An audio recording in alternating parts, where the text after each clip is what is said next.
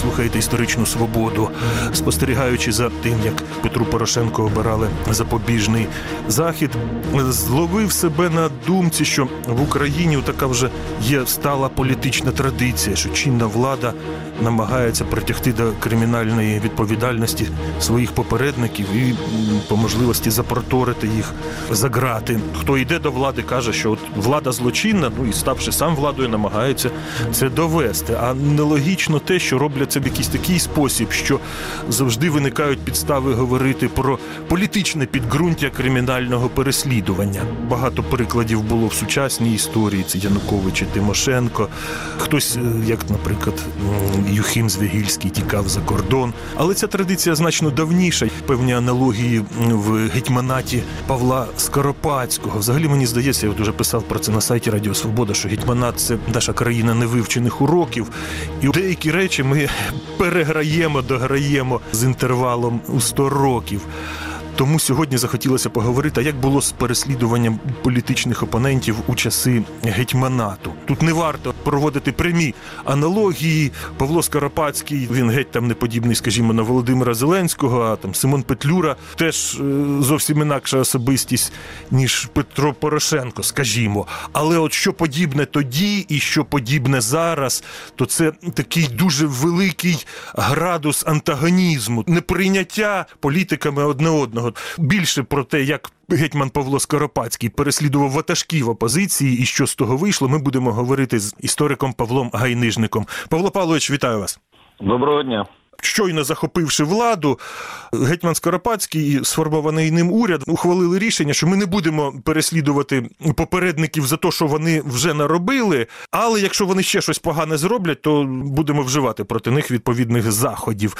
Але все таки деякі діячі попередньої влади відчували себе дуже непевно. От, скажімо, Михайло Грушевський, очільник Центральної Ради, навіть е, переховувався. Хоча е, сучасники згадують про це з іронією, бо, мовляв, всі і так знали, де він переховується, і е, не зрозуміло, для чого він це робив, але Грушевський себе все-таки непевно почував. От як би ви це пояснили? Чому? Як тільки відбувся державний переворот 29 е, квітня, то жодний лідер колишньої влади не був заарештований. Центральну раду не було розігнано і не було зачинено. Вона ще була відчинена, і туди приходили депутати, і вони ще збиралися кілька днів, поки вони не зрозуміли, що це все даремно. Влада на урядовому засіданні чітко зробила постанову, що всі будуть вільними. Однак, як ви правильно Дмитре зазначили, у разі антидержавницьких дій, особливо з точки зору зв'язку з більшовизмом, тоді їх будуть переслідувати. Щоправда, відбувся суд над е, людьми, які було заарештовано перед день. Це військовий міністр Жуковський, і також прем'єр-міністр УНР Голубович, але їх судили за викрадення банкіра Доброго. Їх судив е, німецький військово-польовий суд. Їх було заарештовано до перевороту, і вони за викрадення людини. Тобто, це було кримінальне переслідування. Хоча дуже часто намагаються це зробити політичним переслідуванням, бо вони власне... з політичних причин банкіра доброго викрадали. Хоча там складна історія про неї варто окремо говорити. Так про неї варто окремо да. говорити. Але щодо... повертаючись до Грушевського, чому він себе так непевно почував і робив вигляд? Чи справді він так вірив, що от він переховується? Грушевський думав, е, що це дасть йому популярності, тому що він стрімко втрачав популярність а українці люблять переслідуваних, і він робив цей вигляд і намагався це поширити. Що нібито його переслідують, але при цьому з ним велося перемовини до очолення академії наук, яку він відмовився очолювати, також не бажаючи себе, так би мовити, заплямувати у співпраці з цією владою. І так він грав свою гру. Власне він грав в гру в опозицію і вже при директорії, при Винниченковій Петлюрі пізніше. Логічно, що до гетьмана Скоропадського постала одразу потужна опозиція. Ну, Одним з очільників цієї опозиції був Володимир Виниченко. І от е, сталася така дивна історія, що Володимира Виниченка арештували, а потім одразу звільнили. Влітку 1918 року. А для чого арештовувати, щоб одразу звільняти? Потрібно усвідомити одну річ, що Скоропадський прийшов і привів з собою нову світоглядну позицію до розвитку України. Коли ми говоримо про позицію про цих людей, треба розуміти, що всі вони будували соціалістичну республіку. Скоропадський зруйнував докорінно ці плани, і він будував капіталістичну Україну. Відповідно, соціалістичні лідери, е, колишні лідери Центральної Ради, УНР, вони були войовничо налаштовані, і вже на другий день після перевороту вони заявили, що ніколи не співпрацюватимуть цією злочинною буржуазною владою і будуть намагатися її повалити. Відтак була створена коаліція соціалістичних партій проти нього. Відповідно, Венеченко був одним з лідерів цієї позиції. За ним, звичайно, стежили. І 11 липня його було заарештовано особливим відділом власного штабу гетьмана Скоропадського. При цьому сам гетьман взагалі не був в курсі про його арешт. Е, Його арештував е, жандарський полковник, службовець осібного відділу Майборода. Це відбувалося так, що Венеченко мешкав тоді під Каневом е, на дачі княжа на хуторі княжа Гора під Каневом. Там збирали опозиційних лідерів соціалістів, але при цьому маскувалися, що це збирається просто творча інтелігенція, але за ним стежили. І коли в них була там сходка під Каневом, було відправлений пароплав зі спецслужбівцями на чолі з полковником Майбородою для того, щоб все це кубло накрити і взяти з доказами. З доказами чого? Коли його привезли вже е, в Києві штаб гетьмана в особливий відділ, у нього були вилучені папери, в яких було написано про те, що буде повалено е, гетьманський режим, і було створено вже підпільний уряд. Тобто був список урядовців нових, які будуть нові нові соціалістичний уряд. Саме за цим власне і полювали гетьманські спецслужби. Гетьман дізнався про затримання цього письменника і соціал-демократа на урочистому обіді в своєму палаці. Йому про це сказав міністр закордонних справ Дорошенко. Сам Дорошенко е, до перевороту був членом партії соціалістів-федералістів. І щоб війти в уряд, він вийшов з цієї партії. І, власне, гетьман е, не знав про цей арешт. Він підкликав до себе міністра внутрішніх справ Кістяковського і спитав, чи це був його наказ. Кістяковський сказав, що ні. Після цього було з'ясовано, що арештувала спецслужба самого штабу гетьмана. Е, Начальник штабу е, був надісланий в те розпорядження, і він прибув до особливого відділу, де сидів Винниченко, і, і перед ним було поставлено ці папери, і Винниченко сказав, що я не знаю про що мова, е, я тут ні до чого. Власне, після цього начальник е, особливого відділу гетьманського штабу повернувся назад у палац гетьмана і доповів, що взяли такі от докази, але не встигли заарештувати Петлюру, Макаренка та інших діячів. Але ціла група міністрів, зокрема Чубинський, Василенко, Кістяковський, Дорошенко, почали тиснути на гетьмана, щоб відпустити Винниченка. І, власне, через той тиск, щоб не було зайвого розголосу, гетьман е, дав наказ відпустити цього вискочку авантюриста. Там були ще більш е, такі слова вжиті, але встановити за ним е, нагляд. І власне вони вирішили, що в зв'язку з тим, що вони не змогли взяти е, решту з цього кубла заколотників, вони відпустять Винниченка, щоб через нього далі стежити за всі- всім ланцюгом е, подій.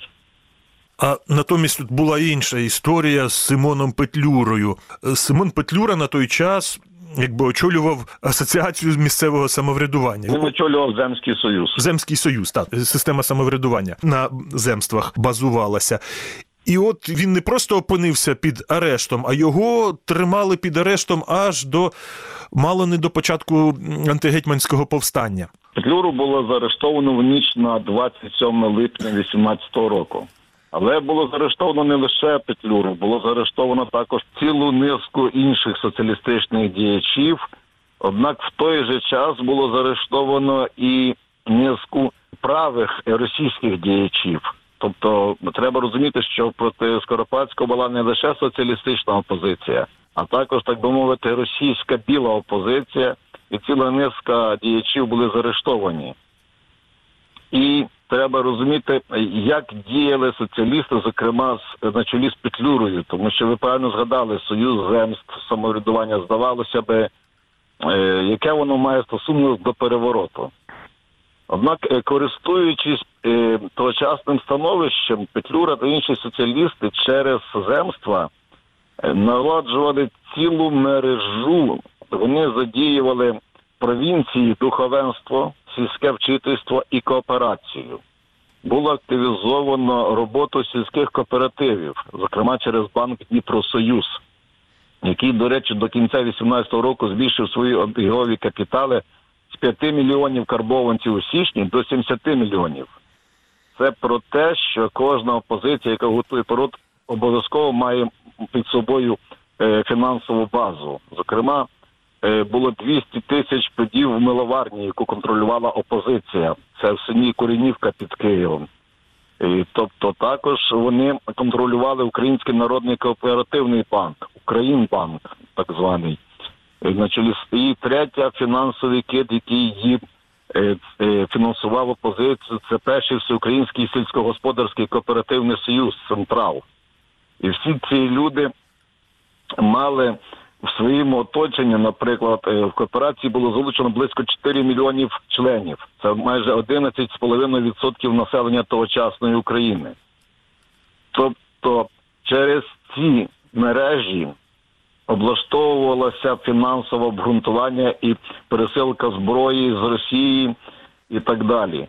Люди, які не підтримували соціалістів, їм не надавалась кооперативна допомога. І таким чином, через вчителя, бізнесмена, кооператора і через земські установи ця машина діяла набагато швидше, ніж діяла державницька бюрократична система. І гетьманські спецслужби за цим відстежували.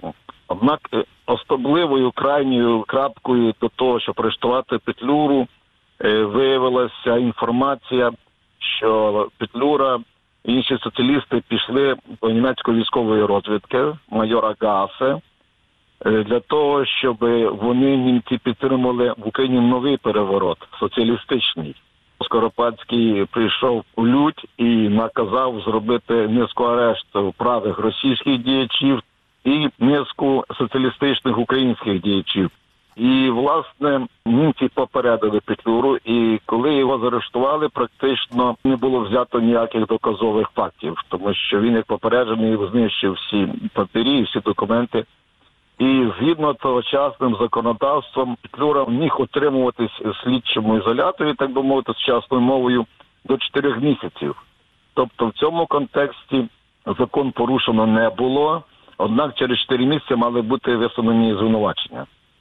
Коли вже в Німеччині сталася революція, то ультимативно зажадали звільнити Петлюру німці, які вже зрештою Україну залишали. І отут дивна ситуація. Поясніть, будь ласка, чому німці так вписалися за Петлюру жорстко? Сказали, або ви його звільняйте, або ми це самі зробимо.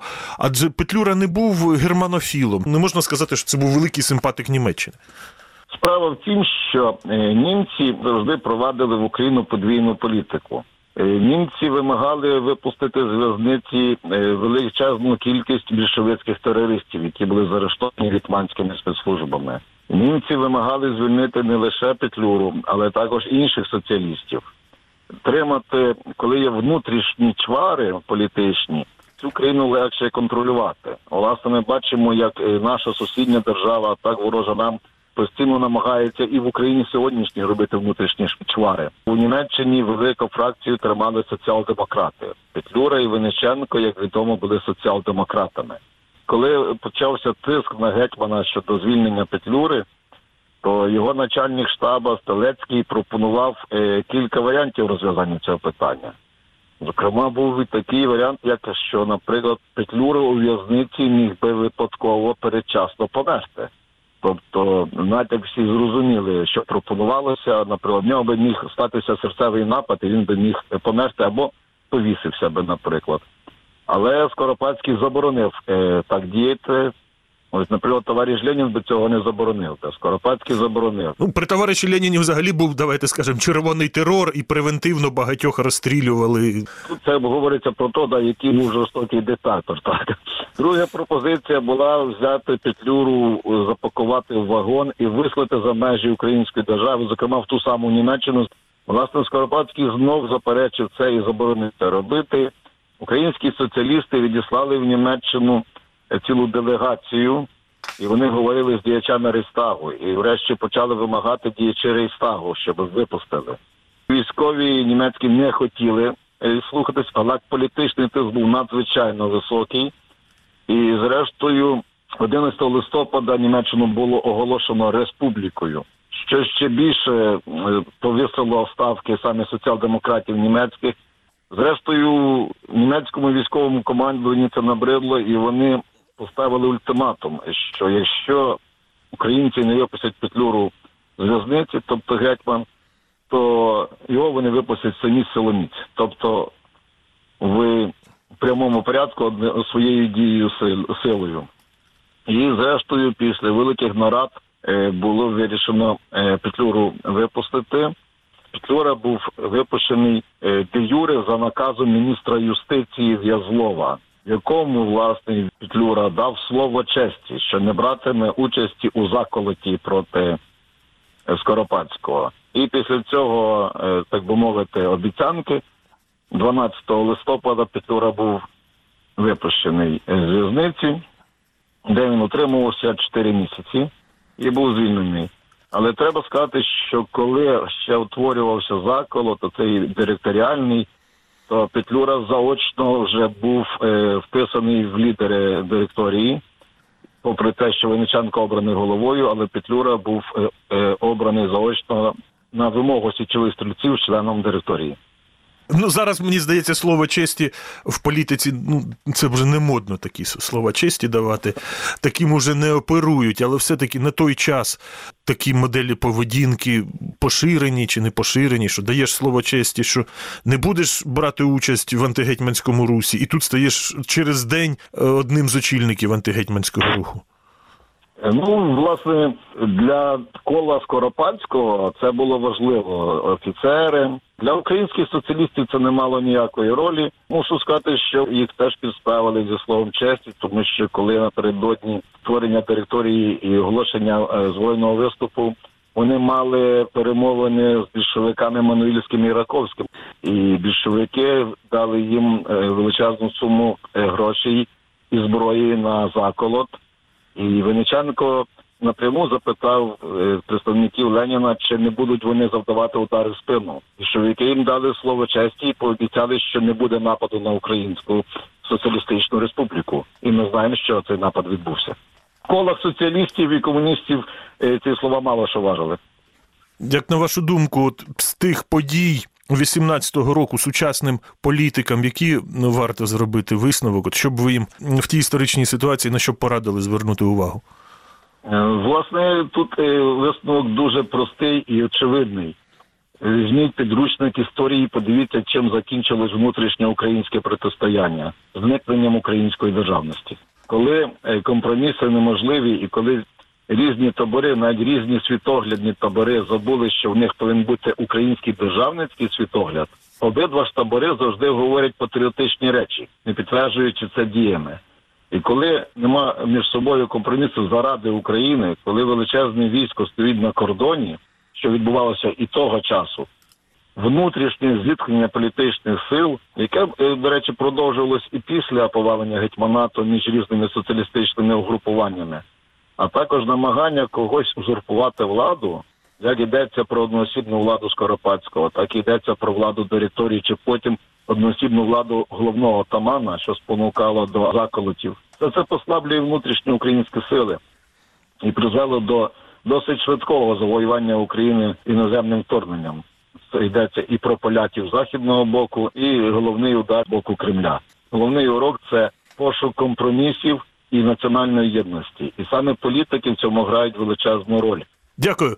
Це була історична свобода. Із істориком Павлом Гайнижником ми говорили про те, як гетьман Павло Скоропадський садив опозиціонерів і що з того вийшло. Передачу провів Дмитро Шурхало. На все добре.